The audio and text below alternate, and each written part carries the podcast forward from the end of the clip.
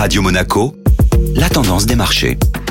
Radio Monaco, la tendance des marchés avec Société Générale Private Banking. Bonjour Delphine Michalet. Bonjour Benjamin. Les bourses européennes ont évolué en ordre dispersé ce mardi. La prudence reste de mise pour les investisseurs. Il faut dire que l'ambiance est lourde depuis plusieurs séances maintenant. Entre le conflit en Ukraine qui semble s'enliser, la forte inflation, le resserrement des politiques monétaires et une économie chinoise qui ne tourne pas à plein régime en raison des confinements, cela fait beaucoup de sujets à gérer pour les investisseurs. La bourse de Paris a donc clôturé en baisse hier de 0,4 80% sous les 6550 points. Finalement, les perspectives plus pessimistes du FMI pour la croissance mondiale est venu ajouter un peu d'huile sur le feu à cette ambiance déjà morose. Cette semaine sera marquée par de nombreuses publications.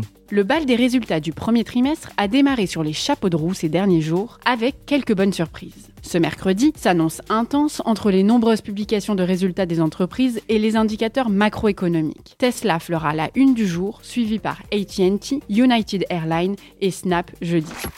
Société Générale Private Banking Monaco vous a présenté la tendance des marchés.